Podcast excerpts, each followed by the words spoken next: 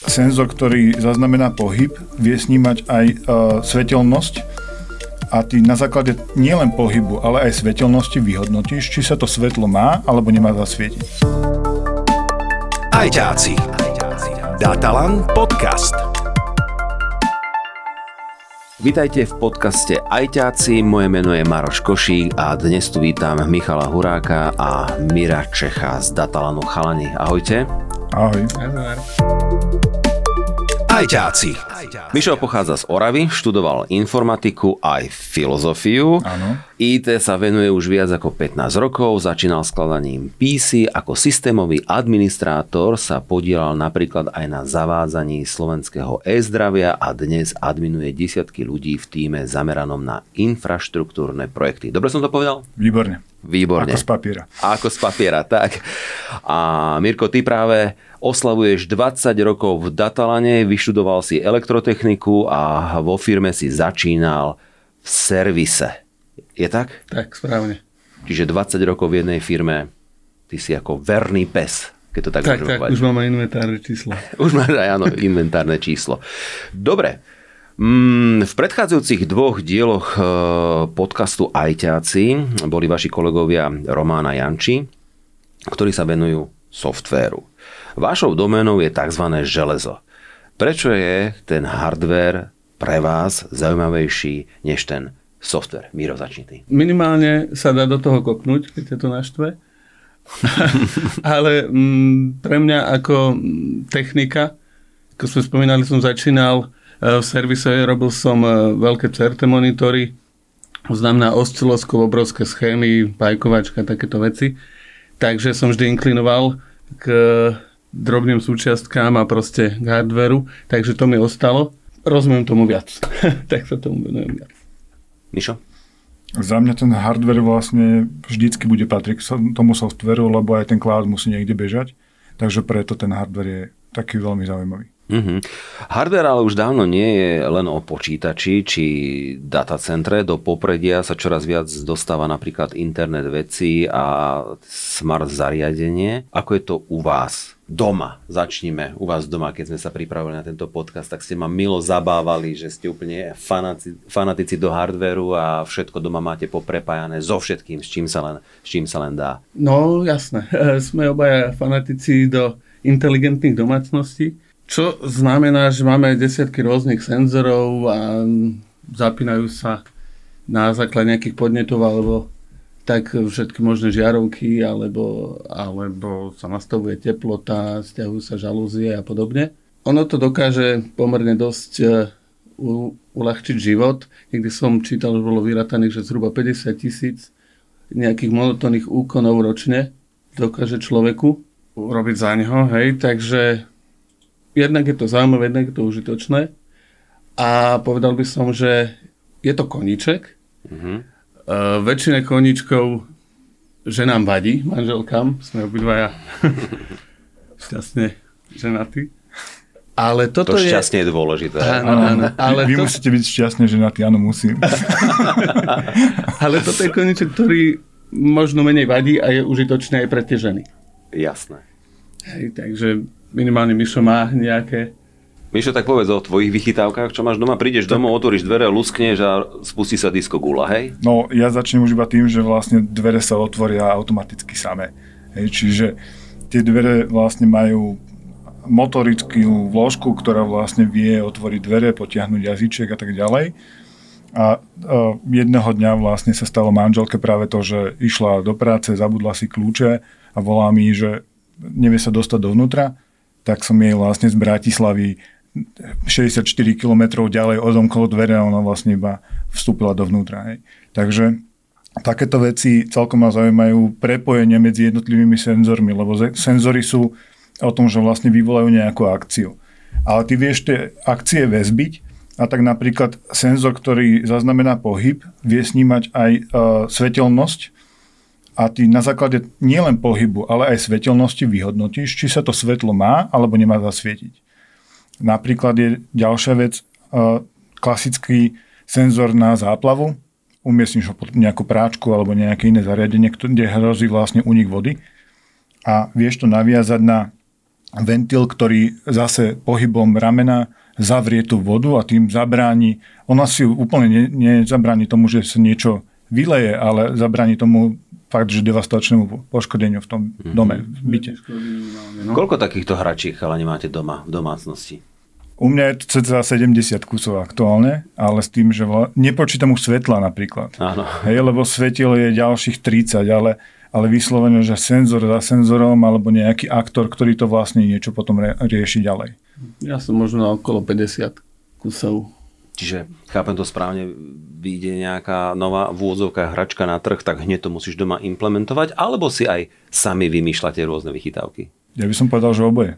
Áno. Tam je zaujímavá tá kombinatorika, že vyjde nejaký senzor uh-huh. a ty špekuluješ, kde by sa to dalo použiť, v akej automatizácii, čo by ti to mohlo čom pomôcť. Tu by, som, tu by som možno, že vyzdvihol Mirovú uh-huh. chuť vlastne sa s tým babrať, lebo ja som skôr taký akože užívateľský typ, že Áno. ja si vyberiem prakticky hotovú vec, jemne ju upravím a skôr sa hrám s tou softwarovou časťou, kdežto ten Miro, uh, mali sme projekt uh, Santovka, kde vlastne uh-huh. ide o zabezpečenie domova pre dom seniorov. Seniorov, áno.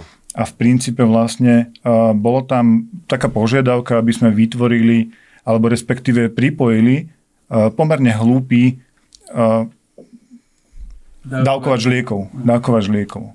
No a vlastne také zariadenie niekde existuje vo svete, akorát, že stojí, myslím, že okolo 2 alebo 3 tisícky dolárov, čiže pomerne dosť drahé. No a Miro práve rozobral celé to zariadenie fakt, že do šrobíka a potom následne prišiel na to vlastne meraním, že sú niektoré póly, ktoré sa spájajú v istom momente tie odchytil a posiela ich vlastne bezdrotovo do brány, kde vie zabezpečiť alebo získať ten stav, že ten dávkovač liekov sa pretočil a že ten človek si ten liek zobral. A tak sme prakticky vytvorili z hlúpeho zariadenia Smart. Mm-hmm. Miro, a existuje nejaké zariadenie, ktoré ti odolalo? Že si ho rozobral a teraz si nevedel, čo s tým, alebo ako ďalej? No, alebo zložiť dokonca potom naspäť? Rozobrať neodolalo žiadne, ale niektorí odolali ďalšiemu použitiu. Jasné. Chalani, presúďme sa teraz eh, z toho vášho súkromia už k týmto vychytávkám, eh, s ktorými sa vy vlastne zaoberáte a to sú tie smart zariadenia. Kde vidíte ten potenciál internetu, týchto vecí v budúcnosti? Je to skôr, okolo, je to skôr o technologických hračkách, vybaveniach domácností alebo o zariadeniach v priemysle, sociálnej sfére či v zdravotníctve? Za mňa je tam určite široké uplatnenie takmer v každej jednej oblasti. Skutočne, ako som si už povedal, to zdravotníctvo je jedna z tých, kde sa, dalo by sa povedať, že ešte stále iba rozbiehame. Existuje rada senzorov, ktoré sú aj tzv. wearables, hej, čiže nositeľné. Najčastejšie sú to rôzne hodinky a smart gadgety, ale existujú zariadenia, ktoré vlastne vedia monitorovať tep, vedia monitorovať nejaký spánok a podobné veci. Mnohé z nich sme práve aj pri spomínanej Santovke použili.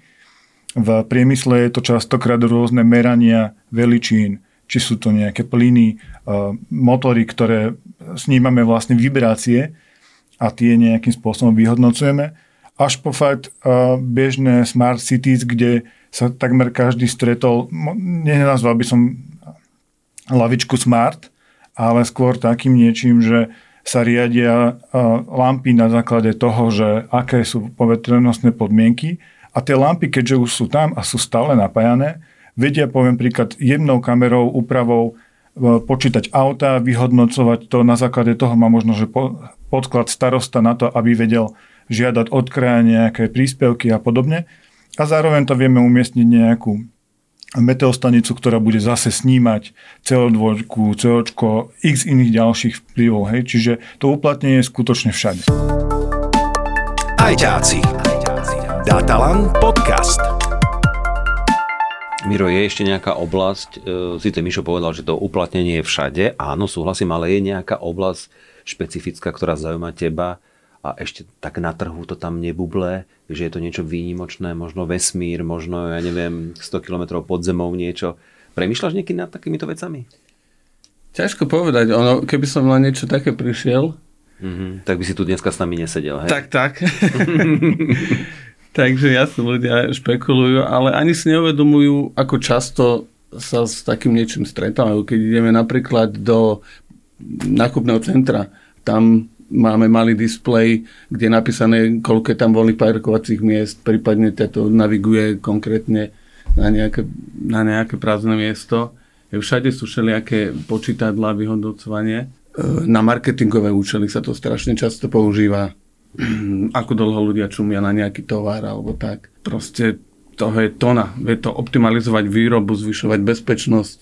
Mišo tu už spomenul projekt e, Santovka. Vieš spomenúť ešte nejaký taký projekt, ktorý bežne, bežne nejakým spôsobom používame alebo nepoužívame, alebo nás monitoruje, je okolo nás a robili ste ho vy v Datalane? Okrem Santovky. A okrem Santovky. No, robili alebo sme... tým, že máte, alebo pomôžem ti, tým, že vlastne vy máte na starosti v ako to železo, nazvime to, Aha.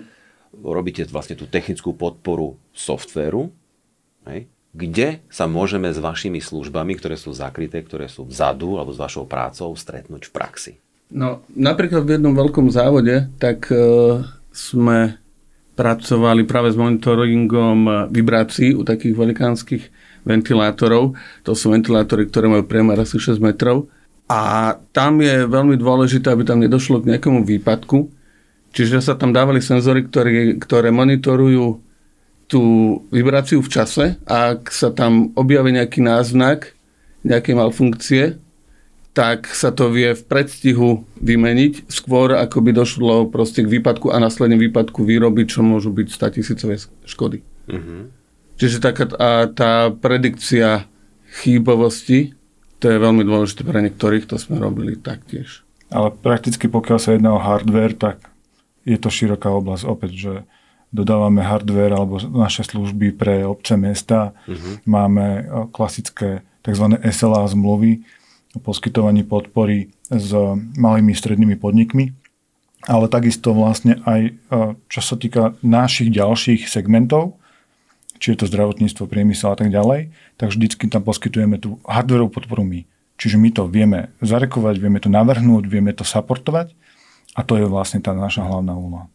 Pre mňa je veľmi úžasné sa s vami rozprávať, chalani, a takisto aj s vašimi, s vašimi predchodcami, Romanom a Jančím, že že my neajťáci úplne inak vnímame váš ajťácky svet, pritom ste normálne v pohode chalani a ani si neuvedomujeme, že koľko toho ste navrhli, pripravili, dali do praxe a bežne, bežne to využívame v živote, či už poviem príklad len, dajme tomu, ako je, ja neviem, nejaký dávkovač liekov, alebo kontrola toho, toho, alebo starosta možno, že má lepšie urobenú databázu nejakých svojich vecí, čo potrebuje a nemusí, nemusí v niečom listovať, ale hneď mi tu napadá otázka, ak hovoríme o internete veci IoT, kde je podľa vás tá hranica chceného a nechceného? Na jednej strane nám to uľahčuje perfektne život, hej, že nejaký systém myslí za nás, ale na druhej strane, mm, no, všetko má už teda fungovať bez nutnosti zásahu človeka, aby sme sa len tak viezli?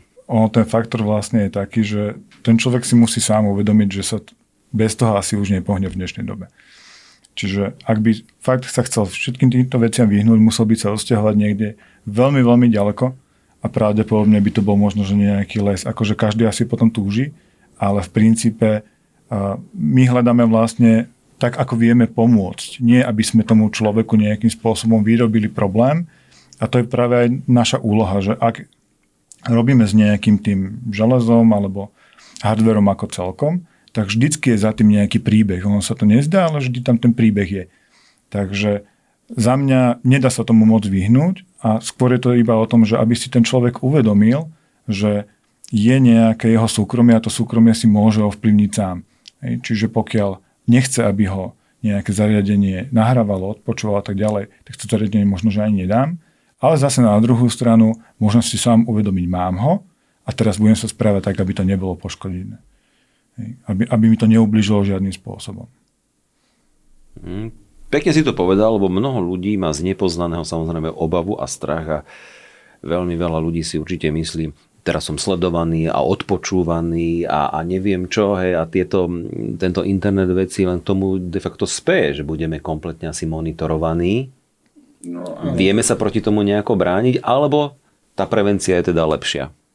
Že dobre, že sme v vôdzovkách nejakým spôsobom kontrolovaní, no, podľa mňa... vieme predísť mnohým možno zbytočnostiam. Uh-huh. Podľa mňa je vždy lepšie poznať tú technológiu, sa s tým skamarátiť a vedieť, čoho je schopná, tým pádom sa podľa toho viem zariadiť. Keď niečo nepoznám, tak sa toho bojím, obávam, hej. Ale keď poznám, čo to vie, tak s tým viem vybabrať, povedzme, keď a to hodí. Z toho ťaží to pozitívne. Tak. Tak a teraz ste mi perfektne nahrali na ďalšiu otázku. Keď sa povie IoT, Deep Data, Machine Learning, Blockchain, vy ajťáci viete, ITčkári, hej, že o čom je reč, ale prečo by to malo zaujímať aj nás ostatných? No, budú lepšie v kryžovkách. Mišo? Ja si myslím, že uh, tí ľudia sa s tým stretávajú každý deň a či sa ich vyhne nejaký machine learning, oni ho nepotrebujú. V princípe ho nepotrebujú. Tá technológia vlastne je na pozadí. A tak by to plus minus aj malo byť. My by sme nemali žiť pre tie stroje, ale tie stroje by mali slúžiť nám. A ten práve spomínaný machine learning je práve o tom, že nejaké zariadenie si vlastne všíma naše aktivity.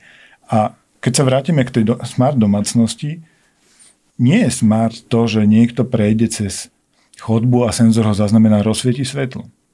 Smart je to vtedy, keď sa zmenia práve tie svetelné podmienky, alebo si nastavím tú citlivosť na toľko, že pes to neroz, nerozosvieti, ale človek áno.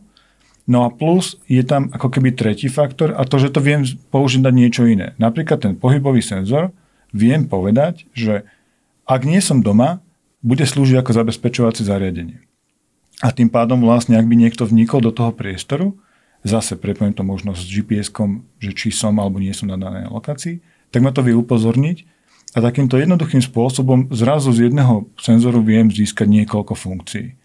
A ten machine learning je ešte aj o tom, že to posunie ešte ďalej a dajme tomu si sa naučiť tie moje aktivity robiť lepšie. Vie, kedy plus minus stávam, nastaví podľa toho termostat, spustí kávovar a podobné veci. Čiže ja nemusím mať nalinkované, že jeden deň stanem o 6 a druhý deň stanem presne o 6, ale jeden deň si pospím a ten dom alebo tá, tá situácia, kde je zapojený ten IoT prvok, sa tomu prispôsobí. A toto je na tomto úžasné. A tu už hovoríme o umelej inteligencii? Áno. Toto je ono, že napríklad ten dom sa učí na základe tvojho nejakého životného rytmu, kedy má zakúriť, kedy má vyvetrať, kedy má zasvietiť, kedy má spustiť nejaký senzor, tak, keby antimačka, sme to, antipes, hej, a tak ďalej, tak ďalej. Keby sme to, mm-hmm. poviem príklad, preniesli do priemyslu, máme nejaké senzory, ktoré vlastne nás snímajú tú výrobu a tá výroba sa v čase mení, opotrebuje sú nástroje a tak ďalej. A práve tie, ten software alebo ten machine learning vie prispôsobiť tú výrobu tak, aby ona pokračovala kontinuálne a upraví si tú, či už to je, ja neviem, nejaká fréza alebo niečo, upraví si ten stroj na toľko, aby vedel zaručiť tú kvalitu. Čiže áno, do istej miery bereme týmto prácu ľuďom, ale možno, že môžu robiť niečo iné, zaujímavejšie. Áno. A kde sa ukladajú všetky tie dáta? A ako sú chránené? A ako sa vyhneme zneužitiu? To sú ďalšie otázky. Častokrát je to v tých oblakoch, mm-hmm. anglických cloudoch, ale v princípe vlastne sú to zase nejaké serverové riešenia, ktoré sú niekde umiestnené a sú centralizované. Výhoda je práve v tom, že takéto zariadenie si zakúpi firma, a poskytuje jeho časti, kvázi ho rozreže na, na malé kúsky. Čiže nekúpite si veľkú, veľký krajec chleba alebo celý chlieb, ale pekne si to po malých kúskoch rozpredáte. No a sú chránené častokrát rôznymi zmluvami, sú tam a, rôzne certifikácie, takéto zariadenie je častokrát niekoľkokrát a, replikované, čiže má, dajme tomu, nejakú svoju dvojičku v druhom štáte, je to veľmi zabezpečené z pohľadu vstupu. Častokrát, keď chodívame do rôznych datacentier, tak sú to nielen nejaké kontroly v zmysle občianského preukazu, ale kom, kompletne vás preskenujú, má tam po, má povolený vstup len daná osoba na daný čas. A častokrát fakt je to o tom, že prechádzate turniketom, kde to zistí dokonca aj nejaké pachy a podobné veci. Hej. Čiže toto doma človek nemá a preto vlastne je tá ako keby dôvera v ten cloud na mieste, lebo niekto si dal tú prácu a vytvoril to za mňa. A ja mám tu možnosť si to zvoliť A pokiaľ s tým nebudem spokojný, tak vlastne odídem niekam inam. A to je ďalší dôvod, prečo vlastne ten cloud alebo ten poskytovateľ toho cloudu musí na tom pracovať, lebo tá dôvera, pokiaľ tam nie ten človek odchádza a on to celé budoval zbytočne. A to zabezpečenie hlavne neporovnateľne na vyššej úrovni ako počítač, ktorý majú ľudia bežne doma. Ajťáci. Datalan podcast. Mnohí, mnohí ľudia, ktorí nerozumejú IT, tak častokrát aj podceňujú vôbec svoju vlastnú bezpečnosť na svojich smart zariadeniach. Čo by ste im poradili? Aspoň to základné, ako chrániť svoje dáta. Čo je nám najdôležitejšie? Tak v prípade tých počítačov alebo špeciálne Androidu je to asi ten najštandardnejší prvok a to antivírový software. Ale samozrejme sú to potom, teraz nechcem tým povedať, že iOS nič nehrozí, ale je ten software trošku inak postavený. A v konečnom dôsledku ani pre iOS neexistuje veľa antivírakov. Ale ďalšia vec je vlastne nejaký firewall, ten nám častokrát poskytne provider, ale nie je to najlepšie zariadenie na svete. Hej, ale vždycky je tam ten ľudský faktor. Je, bol taký jeden pekný obrázok, kde vlastne bolo na jednom mieste firewall, server, také zariadenie onaké a v druhom rohu bol Dave. Hej. Čiže mm. ten, ktorý to vlastne vždycky vie obísť mm. a ak ten človek vlastne nejakým spôsobom vnesie do tej svojej jaskyne ten prvok, má smol. Mm-hmm. Čiže musí sa chrániť, musí na to myslieť sám. A tieto prvky mu to iba umožnia vylepšiť, trošku posunúť, posunúť tú bezpečnosť ďalej. Mm-hmm.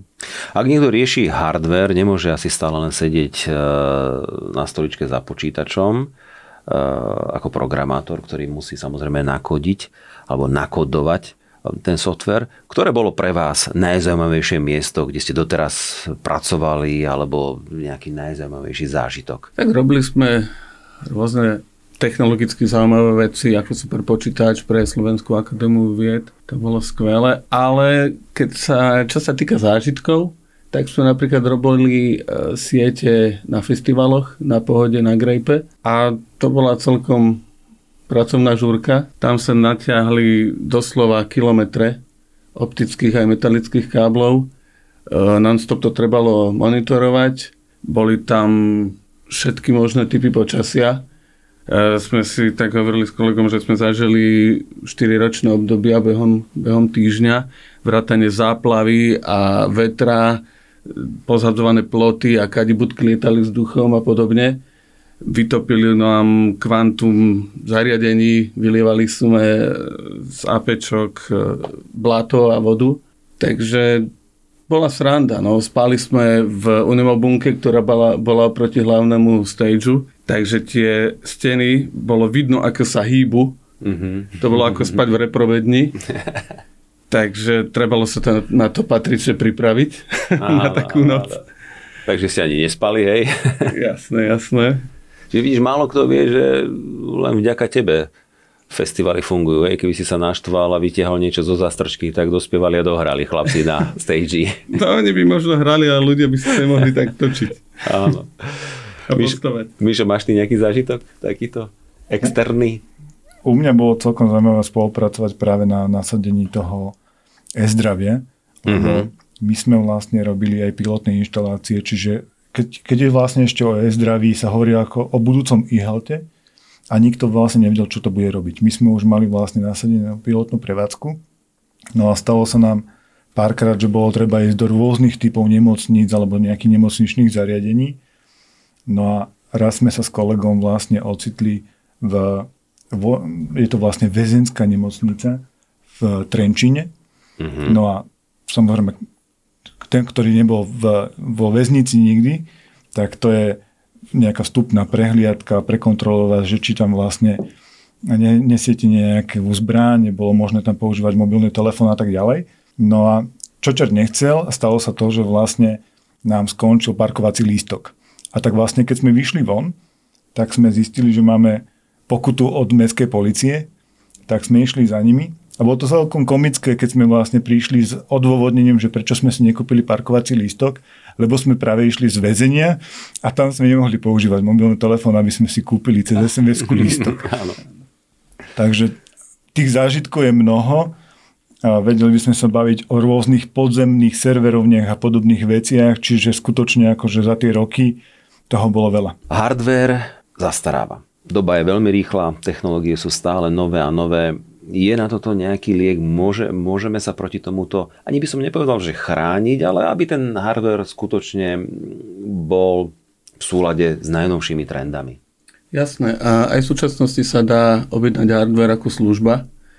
Či už e, mobilný telefón, platím za ňo nejaký poplatok a každý rok dostanem nový model. Takisto fungujú auta, a takisto fungujú aj výpočtové centra.